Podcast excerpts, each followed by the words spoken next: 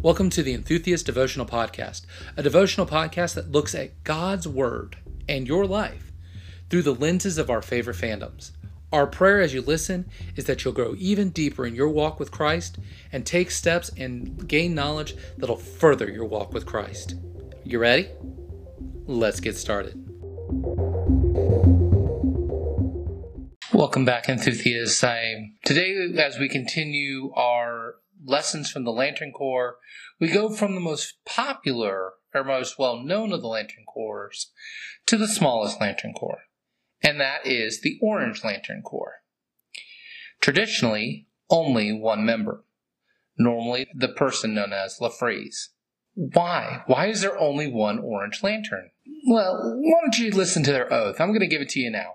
What's mine is mine, and mine, and mine, and mine, and mine, and mine, not yours. See, the Orange Lantern Corps, they get their power from avarice, from greed, from gluttony. But let's go back to that oath. Not many words in it.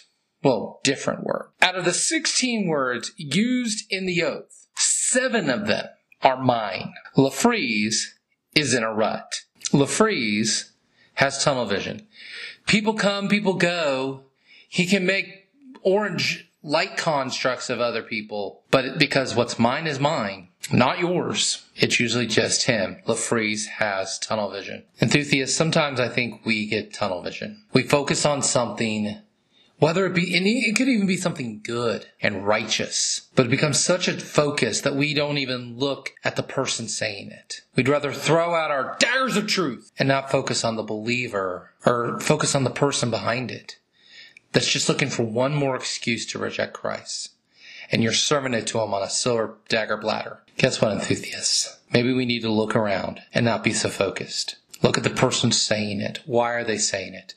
Sometimes um, on some of the Twitch channels I get on, somebody throws out a dagger to see who's going to respond, stirring up a pot, saying topics that they know will get somebody's juices going in the group. How do you respond? Do you engage and make sure they know the truth? Or do you look at the person behind the dagger, the, the, the behind the comment? Engage them in conversation, because who knows? Maybe it'll be time to put the daggers away, because when we do that, we're showing the love of God. We help them to know the love of God. And we, when we know when to put the daggers away, that's how we grow in the love of God. This is David. Be as enthusiastic about God as your favorite fandoms. Be an enthusiast.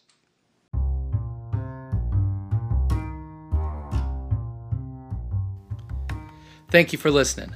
I hope you enjoyed this episode of the Enthusiast Devotional Podcast. If you want to follow us on Twitter or Instagram, we're at Enthusiast. We also invite you to join the Enthusiast Society on Facebook. We look forward to having you. This is David. We'll see you next time.